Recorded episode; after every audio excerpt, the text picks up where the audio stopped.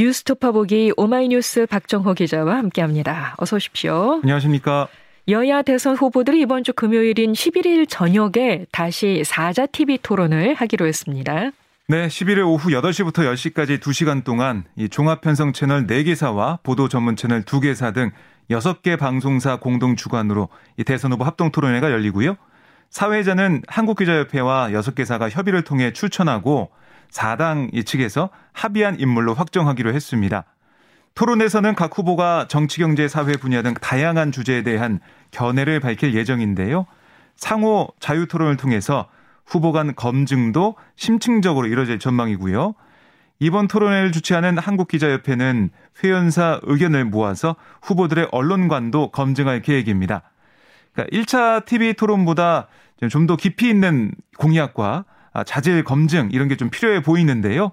이번 토론이 각 후보들의 정책과 비전을 제대로 비교 검증할 수 있는 기회가 될 수 있을지 주목이 됩니다. 근데 이 토론이 당초 오늘로 얘기되다가 무산이 되고 11일로 이렇게 어, 연기돼서 결정이 된 거잖아요. 그렇습니다. 그 과정이 매끄럽지는 않았어요. 근데 그 관련 파장이 계속되고 있다고요. 네. 그러니까 다른 3당 얘기를 종합해 보면 이 애초에 이제 오늘로 2차 TV 토론 일정이 오고 갔다고 합니다. 하지만 여러 이유를 들던 국민의힘이 윤석열 후보의 건강 등을 이유로 2차 TV 토론에 8일로 그러니까 오늘로 예정됐던 이 토론에 난색을 표했고요. 여기다가 토론 주최 방송사 선정 또 객관적 문제 등이 논란이 되면서 결국 무산이 됐습니다. 네. 그런데 지난 5일 오후 윤 후보가 제주 일정을 마치고 저녁 술자리를 가졌거든요. 네, 네. 네 제주 일정에 동행한 기자들이 한 횟집에 세개 방에 흩어져서 식사 중이었는데 윤 후보가 이곳을 찾아 각 방을 돌았고요. 이 방별로 뭐 술을 어, 이게 맥주와 소주를 섞어서 어, 두세 잔 정도 그러니까 방이 세 개였으니까 총 여섯 잔에서 아홉 잔 정도 마셨다고 합니다. 네네. 네. 이에 대해 윤호중 민주당 원내대표는 도대체 이게 무슨 일인지 모르겠다. 자기 건강도 제대로 관리 못하는 것은 아닌지 건강 그 자체는 핑계에 불과한 것인지 분명히 밝혀야 한다라고 지적을 했는데요. 국민의힘의 얘기를 들어보면 협상 과정에서 윤 후보가 기침을 좀 하니 가라앉은 다음에 하자 이렇게 얘기했던 거다. 아, 그런데 이제 한국기자협회가 국민의힘이 건강상 문제를 좀 얘기했다라고 밝힌 건 음해다라고 주장을 했습니다. 네. 또한 국민의힘 협상단이 룰미팅에서 한국기자협회와 JTBC의 정치적 편향성이 문제다라고 말한 것에 대해서 기자협회와 JTBC가 사과를 요구했거든요. 아, 결국 논란을 일으킨 당사자 아, 국민의힘의 황상무 언론전략기획단장이 사과의 뜻을 방송사에 전달하기도 했습니다. 네. 어쨌든 이 우여곡절 끝에 2차 TV 토론이 열리게 됐지만 국민의힘이 이 토론에 여러 조건을 달고 또 날짜를 좌지우지하려 했다는 비판이 계속되고 있는 것 같습니다. 알겠습니다. 자, 각 당 후보들 동정 살펴봅니다. 더불어민주당 이재명 대선 후보는 중도 확장에 집중하는 모습이네요. 네, 일요일 밤에 김종인 전 국민의힘 총괄선대위원장과 비공개 회동을 한 데 이어서 어제는 중도 보수 성향으로 분류되는 이상돈 전 의원과 오찬 회동을 했고요. 오늘도 보수 성향으로 분류되는 윤어준 전 환경부 장관과 만날 예정입니다. 아, 이렇게 여야를 가리지 않고 원로들에게 위기 극복의 지혜를 구하는 모습을 보이는 건데요. 이런 것들을 통해서 이 통합, 포용의 이미지를 부각하고 또 합리적 보수 성향의 부동층을 껴안으려는 그런 시도로 해석이 됩니다. 이재명 후보 어제 한 말을 보면 이렇게 얘기했어요. 인재와 정책에 있어 진영을 가리지 않는 통합 정부가 필요하고 내각도 국민 내각으로 가야 한다. 더 많은 인재가 미래를 준비하고 차기 정부에 통합적으로 참여하는 큰 길을 열었으면 좋겠다. 이렇게 말을 했는데요. 네. 지금 민주당 차원에서 국민의당 안철수 후보와 새로운 물결 김동연 후보를 향해 거듭 손짓도 하고 있거든요. 이런 것도 중도 확장 전략과 무관하지 않아 보입니다. 네. 지금 보면 설 연휴 이후 여론조사가 계속 발표가 되고 있는데 이재명 후보 같은 경우는 지지율 추이가 좀 하향 조정 국면에 들어서는 모습이에요. 아, 그러자 더욱더 중도 확장에 나선 모습인데요. 표심에 어떻게 반영이 될지 여론조사 추이를 지켜봐야겠습니다. 네, 이재명 후보가 소상공인 자영업자에 대한 완전한 피해 보상을 거듭 강조했네요. 네, 이 후보는 추경 확대가 반드시 필요하겠지만 부족한 부분은 대선이 끝난 다음에 당선자의 입장에서 정부의 긴급 확대 추경을 다시 요구하고 또 필요하면 긴급 재정 명령을 통해서라도 피해를 완전히 보상하겠다. 아, 이렇게 어제 밝혔고요. 네. 추가 경정 예산안과 관련해서 국민의힘을 겨냥도 했습니다. 그러니까 야당이 35조 원을 이야기하면서 기존에 이미 확정된 예산을 삭감해 재원을 만들라는 그러니까 실현 불가능한 조건을 제시하고 있다. 결국 입으로는 추경 확대를 주장하며 실질적으로는 그것을 저지하는 이중행태라고 비판을 했는데요. 지금 대선 한 달 앞두고 좀 혼전이 계속되는 상황에서 부채를 포함한 이 자영업자들의 완전 보상을 다시 강조하면서 자영업자 표심에 호소하는 것으로 보입니다. 하지만 이 피해 보상 등 추경 증액을 놓고 뭐 당장 홍남기 경제부총리를 비롯해 정부 일각에서 이견을 보이고 있거든요. 네. 아, 그래서 결국에는 먼저 당정협의라는 고개부터 넘어야 할 것으로 보입니다. 네. 이번에는 야권 상황 살펴보죠.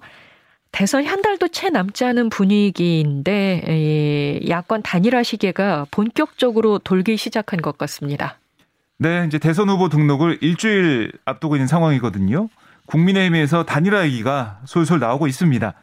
그저께 원희룡 선대본 정책본부장이 단일화를 논의할 때가 됐다 이렇게 언급을 했고요. 그렇죠. 또 단일화에 대해 말을 좀 아껴왔던 윤석열 후보도 단일화는 배제할 필요가 없다. 아, 이 한다면 안 후보와 나 사이에서 전격적으로 결정할 사안이다. 이렇게 밝혔습니다. 네. 아, 그러자 단일화에 부정적이었던 권영세 선대본부장도 단일화 가능성이 열려 있다. 이런 말을 했는데요. 하지만 안철수 후보의 어, 좀 입장은 다릅니다. 그러니까 후보 단일화를 공개적으로 말한다는 것 자체가 진정성이 없다고 생각한다. 이렇게 국민의힘을 향해 불쾌감을 드러냈고요. 아, 그러면서 대통령 당선을 목표로 뛰고 있다. 이렇게 얘기하며 완주 의지를 거듭 강조했습니다. 네. 그러니까 국민의힘과 국민의당의 온도 차이가 좀 분명히 느껴지는 부분입니다. 이 단일화 논의 전부터 벌써 물밑 기싸움을 벌이는 것 같은 느낌인데요. 네. 이 야권 단일화 논의에 들어간다고 해도 과제가 만만치 않겠어요. 네, 그러니까 어떻게 단일화할 것이냐, 뭐 이 싸움이 또 남아 있습니다. 예. 현재 여론조사 추이를 보면 윤석열 후보 지지율이 안철수 후보를 앞서고 있는 상황인데요. 국민의힘 측에서는 단일화를 하더라도 여론조사 경선은 선택지가 아니다. 뭐 이런 입장이에요. 네. 그러니까 2002년 대선 당시를 떠올려 보면 그때 노무현 정몽준 두 후보 단일화처럼 지지율 격차가 크지 않은 경우에 대등한 후보 단일화 뭐 이렇게 하는 것은 현상에 맞지 않는다. 아, 이런 주장인데요. 사실 들여다 보면 여기에는 역선택에 대한 경계심 이런 것도 깔린 것으로 보입니다. 네. 그러니까 여론조사 경선을 하게 된다면 여권 지지층이 의도적으로 안철수 후보에게 표를 던질 경우 결과가 왜곡될 수도 있다. 그러니까 국민의 입장에서는 안철수 후보가 어, 정말 야권 단위 후보가 될 수도 있다. 이런 우려가 있는 거예요. 네. 아, 또한 여론조사 항목을 둘러싼 실무 협상 과정에서 양측의 지루한 줄다리기가 유권자들에게 피로감을 안겨줄 수도 있다. 이렇게 우려하는 기류도 강한데요. 결국 이 윤석열 후보 측은 안철수 후보 측에게 사실상 백기 투항을 요구하는 분위기 네. 이런 것도 좀 읽히고 있습니다. 뭐 이렇게 백기투항을 요구하는 분위기가 읽혀지는 상황에서 국민의당이 쉽게 그런 자 그런 그 분위기를 받아들일 것 같지는 않은데 말이죠. 네. 어, 국민의당 입장은 어떻습니까? 네, 국민의당은 무례하다라고 반발하고 있는데요. 예. 국민의힘이 우리를 수용할지 배제할지 정할 권한이나 자격이 없다. 뭐 이런 얘기입니다. 또 제1야당 발로 나오는 단일화 이거는 안철수 후보의 상승 기류가 제1야당을 덮어버린 것을 막겠다는 프레임이다. 뭐 이런 비판도 하고 있습니다. 아, 반면 국민의당 일각에서는 단일화 가능성을 열어두는 듯한 이런 목소리가 나오고 있는데요. 네. 최진석 상임선대위원장 이렇게 얘기했습니다. 지지율의 차이는 있지만 윤 후보나 안 후보 누구도 확실한 승리를 장담하기 어렵다. 그러니까 국민으로부터 굉장히 강한 단일화 압력이 있다고 본다. 이렇게 분석을 했어요. 그러니까 정권 교체를 바라는 민심이 커질수록 단일화 논의를 외면할 수는 없어 보이는 그런 상황인데요. 투표율이 다가올수록 단일화 압력도 점점 커질 것 같습니다. 예. 하지만. 그 과정은 순하지 않을 것으로 보입니다. 투표지에 이름이 적히기 전까지는 뭔가 결론을 내야 된다라는 얘기들이 지금 솔솔 나오고 있는데요. 이 네. 단일화 논의 과정이 어떻게 진행이 될지 이거는 좀 지켜봐야 될 부분이네요. 그렇습니다. 어, 윤석열 대선 후보는 새 정부의 경제 비전으로 역동적 혁신 성장과 생산적 복지라는 양대 축을 제시했습니다. 네, 대한상공회의소 특별 강연에 나선 윤 후보 먼저 이 역동적 혁신 성장에 대해서 뭐라고 했냐면 초저성장으로 위축된 우리 경제 사회가 역동적으로 바뀌고 또 양극화를 극복해서 지속 가능한 복지가 실현되는 거다 이렇게 설명을 했고요. 또 생산적 복지에 대해서는 자유민주 사회에 있어서 모든 공동체 구성원이 자유의 필수 조건인 경제적 기초와 교육의 기회를 누려야 한다는 것. 아, 그리고 복지를 통해 다시 당당한 경제 활동의 주체로 재활시킨다는 의미가 있다. 이렇게 설명을 했습니다. 아, 그리고 윤 후보는 이 근로시간과 관련해서 주당 52시간이란 것을 연평균으로 유지하더라도 하는 업무 종류와 또 노사 간 합의에 따라서 유연화할 수 있어야 한다 라고 주장을 했는데요. 네. 아, 이 과거 이제 주 120시간 노동 발언으로 논란의 중심에 섰던 윤 후보 노동시간 유연화를 강조하면서 아, 친기업 행보를 보이고 있습니다. 네. 국민의당 안철수 후보는 정부가 기업 규제보다는 지원에 앞장서야 한다 이렇게 또 강조를 했죠. 네, 안 후보는 그 예전엔 한국 경제란 수레를 정부가 앞에서 끌고 갔지만 지금부터는 정부가 수레를 뒤에서 밀어준다는 생각을 가지고 접근해야 한다. 그러니까 20세기식으로 앞에서 끄는 식으로만 하다가는 기업의 창의력 발휘도 안 되고 도전할 수도 없어서 결국 침체된다. 이렇게 지적을 했습니다. 안 후보는 예, 기업과 경제를 활성화시키는 키워드로 자유, 공정, 사회적 안정망을 꼽았거든요. 그러니까 자유라는 것은 정부가 손을 떼는 것이고 공정과 사회적 안전망은 정부가 개입해 투자하는 개념인데 아, 지금까지 한국 정부는 진보와 보수 정부를 가리지 않고 몽땅 다 반대를 해왔다. 아, 자유는 빼앗는데 공정한 시장 감시를 하지 않고 사회적 안전망에는 투자하지 않은 거다라고 지적을 했습니다. 정의당 심상정 대선 후보는 연금 개혁안을 발표했습니다. 네, 심 후보는 현행 국민연금 제도에 대해서 받는 급여에 비해 내가 아, 그 내는 그 기여가 낮아서 수지 불균형이 무척 크다. 그러니까 더는 보험료율 인상을 미룰 수 없다.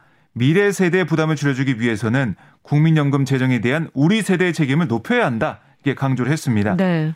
아, 또한 공무원연금 같은 이 특수직 직역 연금을 국민연금 방식으로 통합하겠다. 아, 이런 얘기도 했는데요. 네. 현재 공무원 연금이 적용되는 재직 공무원들은 이 사회적 논의 결과에 따르겠다. 아, 이렇게 덧붙였습니다. 아울러 임기 중에 기초연금을 30만 원에서 40만 원으로 인상하겠다. 이렇게 공약을 했는데요. 미래 세대의 부담을 줄이고 또 고령층의 노후를 위한 연금을 올리는 정책으로 사회적 약자에 대한 배려 이걸 강조한 걸로 보입니다. 네, 알겠습니다. 지금까지 오마이뉴스 박정우 기자 고맙습니다. 고맙습니다.